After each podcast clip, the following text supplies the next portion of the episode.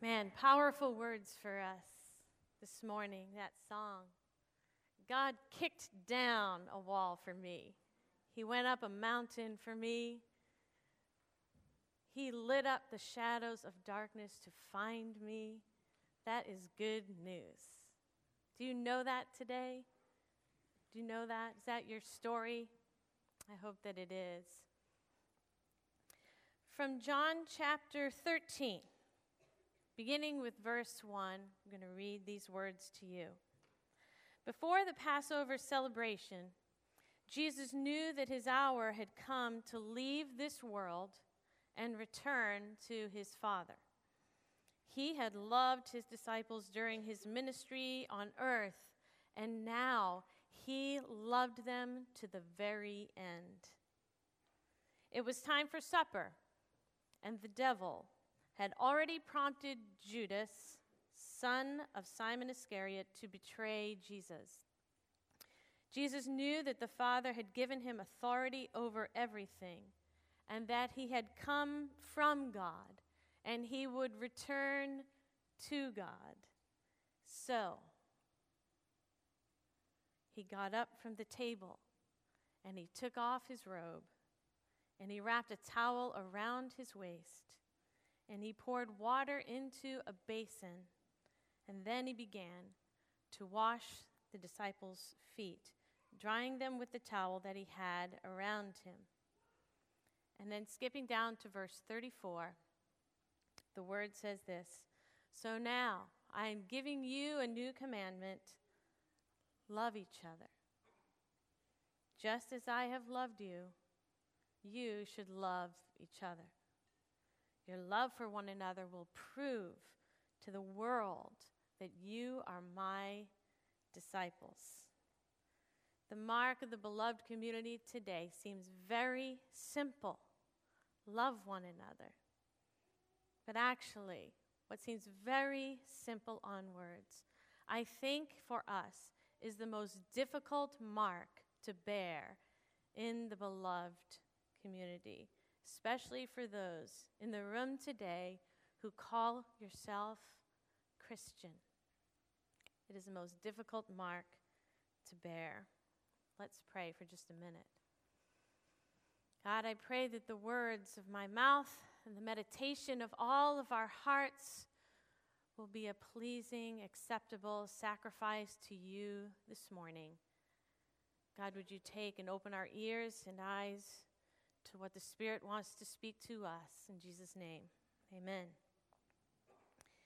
It is easy to love people at the beginning of a relationship, right? This is very easy. You find someone that you are attracted to, they can do nothing wrong. Everything about them is sweet, right? Everything is great. They look great all the time, smell great. Everything they say, it's perfect. They're so smart, right? At the beginning of a relationship, it is so, so easy. It is so easy. I remember the time that Larry brought our bulldog puppy Wally home for the first time to our house. It was so easy to love him then. so easy. He was so cute. He was perfect. He couldn't do anything wrong. Even when he peed on the carpet, it's like, oh, he's so cute. Right? He couldn't do anything wrong. But a few months in, and loving Wally became very difficult. It became very difficult he didn't do anything wrong, right? Wally, he didn't. It was, it was really on us. We were the ones that had difficulty loving him to the end. And so now he lives in Hagerstown, Maryland. And he is loved very well there. He is at the home of Bubba Snodderly. Yeah. Yeah, he is loved very well there. I couldn't love him to the end. I'm sorry, Wally But I couldn't do it. Loving in the beginning is so easy. It's so easy. And John 13, it gives us this picture of what it looks like not to love from the very beginning, but to love all the way, loving to the end. In verse 1, John wrote, he had loved his, disciples during his ministry on earth, and now he loved them to the very end. This word, to the very end, it has two meanings in Greek when we look back at that word. And so we could receive it two ways. And I think actually John maybe wants us to hear it two ways. First, it could mean that Jesus loved them to the end of his time with them, period. He had come to the end of his time with them, he loved them all that way, and that's how he loved them to the very end. But it could also mean, and he did that, but it could also mean this that Jesus loved them to the fullest extent of his love, to the very end of himself. He loved them, to the very end of themselves. Jesus loved them. He could not have loved them any more. He loved them all the way to the end. It's interesting, in the previous 12 chapters in John, this word, agape love, unconditional love, it is used in those 12 chapters just six times.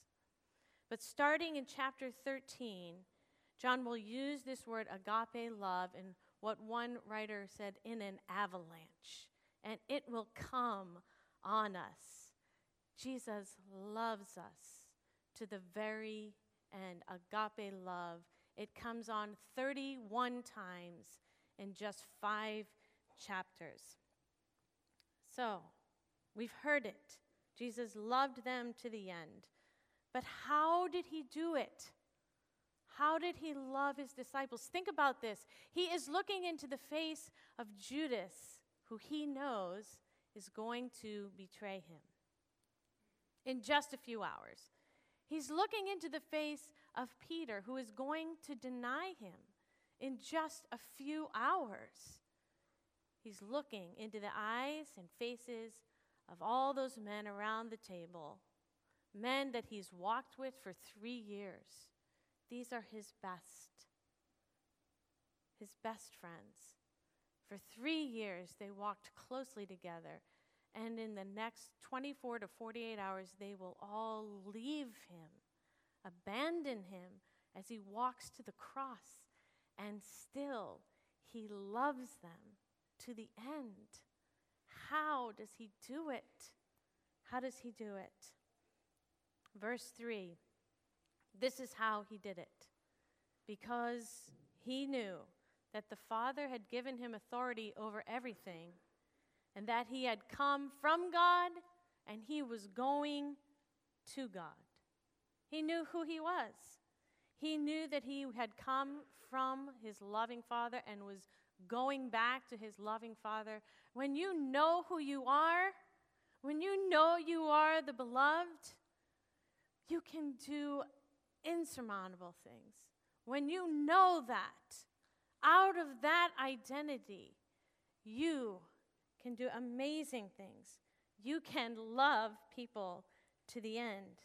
And so this is what he does. He has John has just told us the way that Jesus loves, and now Jesus is going to do it in his actions, the way that he keeps doing it for us in the whole book of John.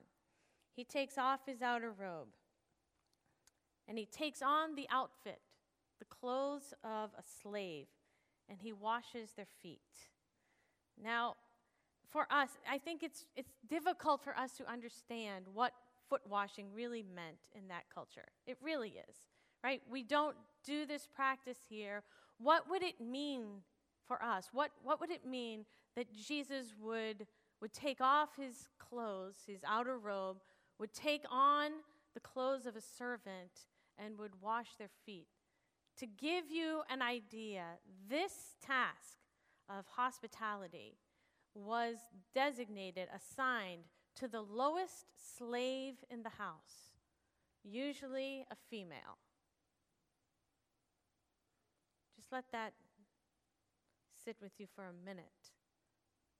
That God, the God of everything, the God that loves us to the end, got on the floor and washed the feet. He took the title, the status of the lowest female slave in the house.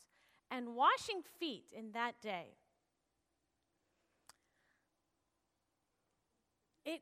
it, meant washing animal waste, human waste, touching that, cleaning that with your own hands.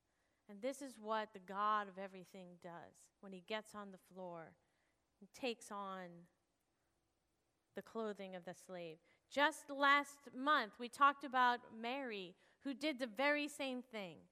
And hers is a foreshadow, it's a mirror of what Jesus is doing in chapter 13. She got on the floor. She poured the perfume out on his feet and without a towel used her own hair to dry it off. Now we really understand where Mary was when she poured out all of her love to the end to Jesus. It's still a stretch for us, though, right?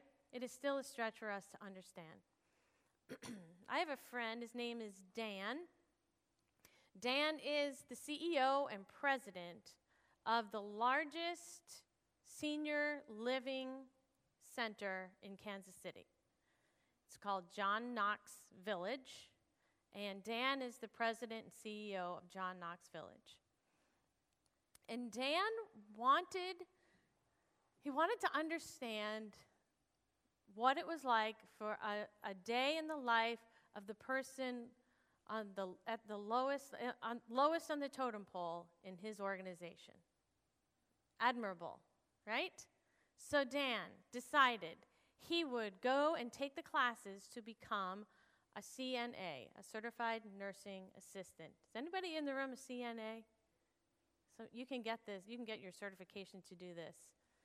Anyways, I don't I don't know who would want to. Do you know what the tasks are that are assigned to CNAs? Do you know what this is? Some of you are mumbling. Yeah, it's um, it's changing bedpans. It's um, doing medical procedures that nobody else wants to do. I don't even want to say it out loud. Ugh. Suppositories, enemas, that's the work of a CNA. It's disgusting. That's the work that they do every day. And they're the lowest paid, usually, on the list of medical personnel. The CNA gets paid the least. And so, Dan, after he finished his certification, for a few weeks, he took off his wardrobe of privilege. He took off his business suit and he put on scrubs. And for a few weeks, Dan worked as a CNA in his own organization. After he finished that, he went back to his office, back to his suit, but he did not look through the same set of eyes when he went back to his organization. When the employees came around and said, Hey, we'd like to have raises for the CNAs, Dan was like, Yes, they deserve it because I know what they do every day. CNAs deserve a raise. Let's give them a raise. When they said, We need a day off, yes, you deserve a day off because every holiday that I get off, you have worked. And now, with new eyes, he sees you. He sees you loving, you working. He sees the CNAs doing the work that nobody wants to do. And now he approaches his organization as a CEO and president with loving eyes. With loving eyes. So, what does Dan say to us? We sort of love this idea of being the beloved community. Sounds very warm, I want to be a part of a beloved community. We made this beautiful piece of artwork. I'm part of that. That sounds very nice. But what I shared at the very beginning, that what it means to be a part of the beloved community is perhaps the most difficult mark for us to bear. Earlier this year, Jeff Kirksey, Jeff Kirksey, right? He reminded us what love looks like. And he read to us from 1 Corinthians 13, and I want to read it to you this morning to remind you what love looks like. If I could speak all the languages of earth and of angels, but I didn't love others, I would only be a noisy gong or a clanging cymbal.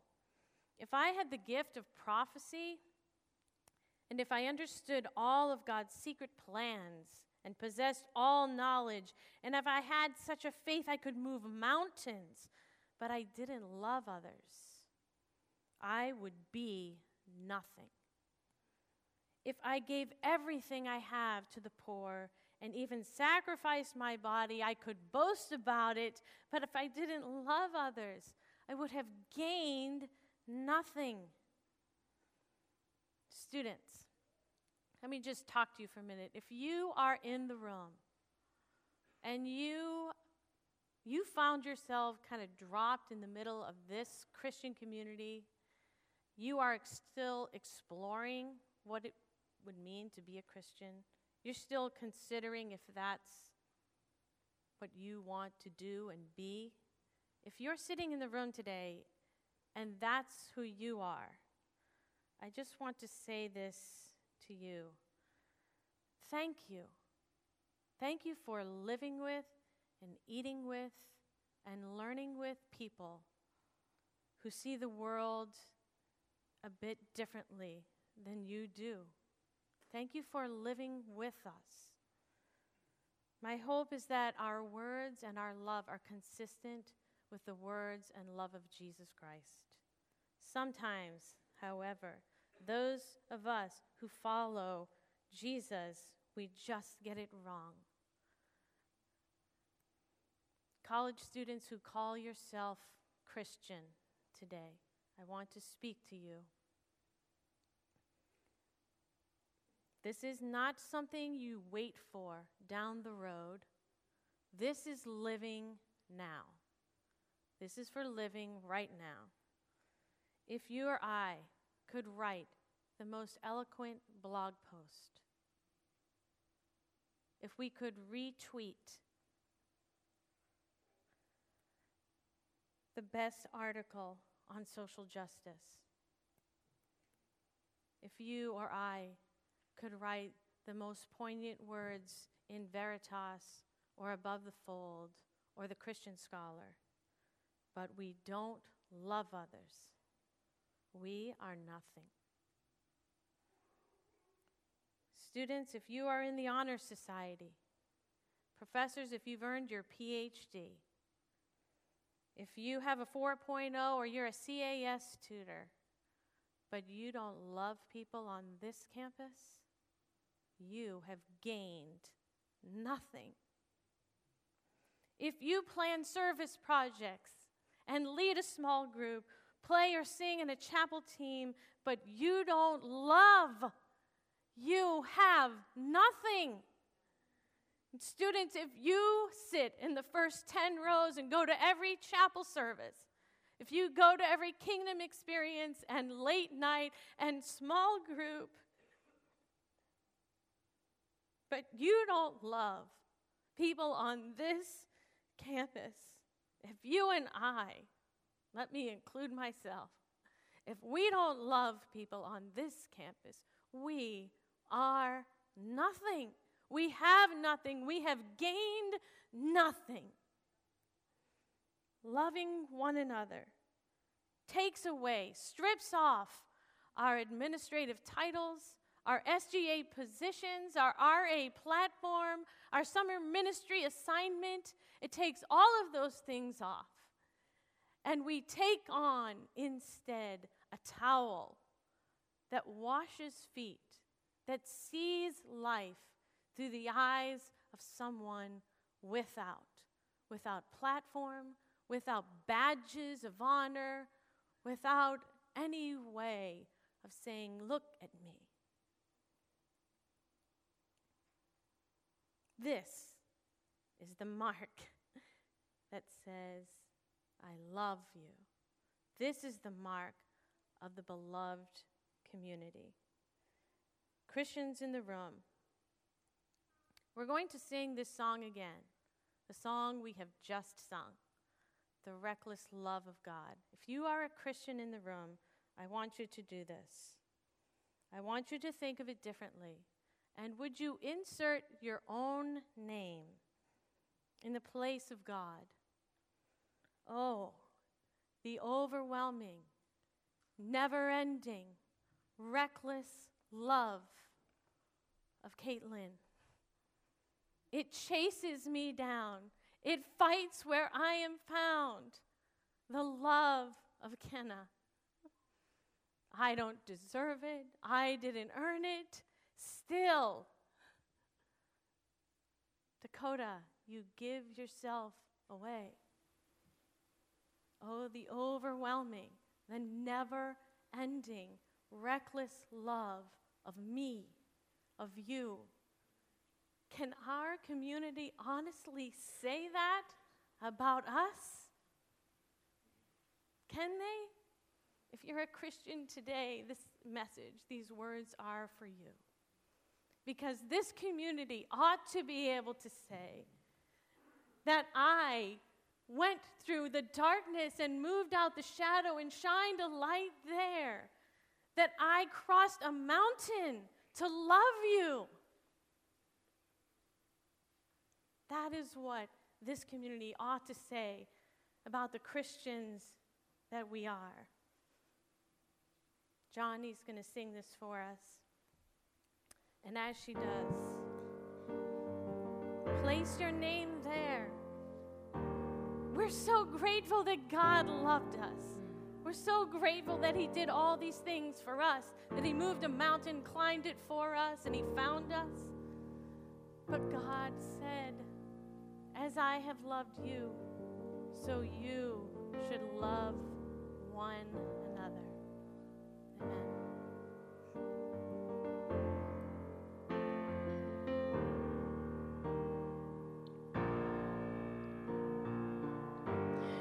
Shadow you won't light up, mountain you won't climb up, coming after me. There's no wall you won't kick down, lie you won't tear down, coming after me. There's no shadow you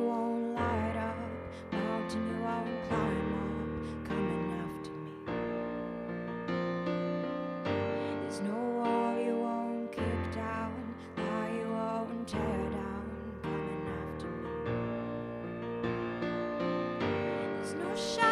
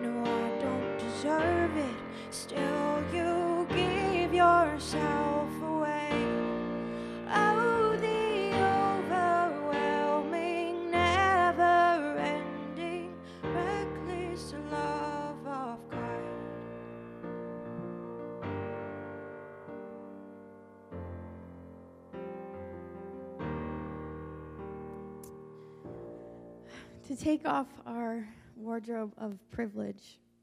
Um,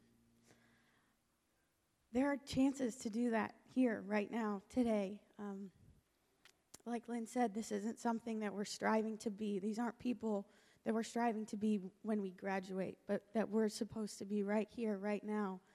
Um, and maybe you feel like you're inside this little bubble at ENC, but be in that bubble. Um, love those people there and gain this experience of what it looks like to love each other. I think um, I think sometimes we can wear our, our busyness or our awards, positions, titles um, as, as that, as awards. We wear our, you know, I don't have time because I have to go to this meeting and this meeting and this meeting. I would encourage you today to just take some time to slow down, um, to find in yourself those places that, that the things that you're yearning for, um, the ways that you can be loving each other. Um, and maybe when you slow down, you see that person that you know that God has given you opportunities to love, but maybe you haven't taken them. Uh, this isn't easy. Um, this means giving up our privilege, our titles. It gives, it's giving up our time to spend with people. But there are opportunities to do that here, and you're sitting next to people.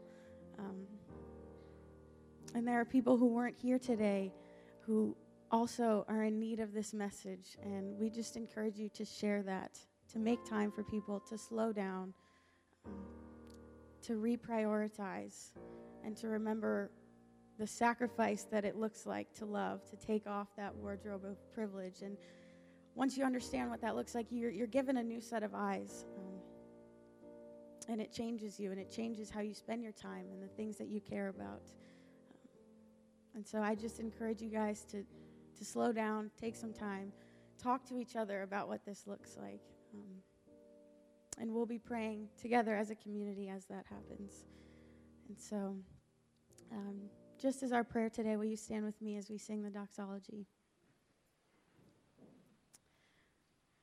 Praise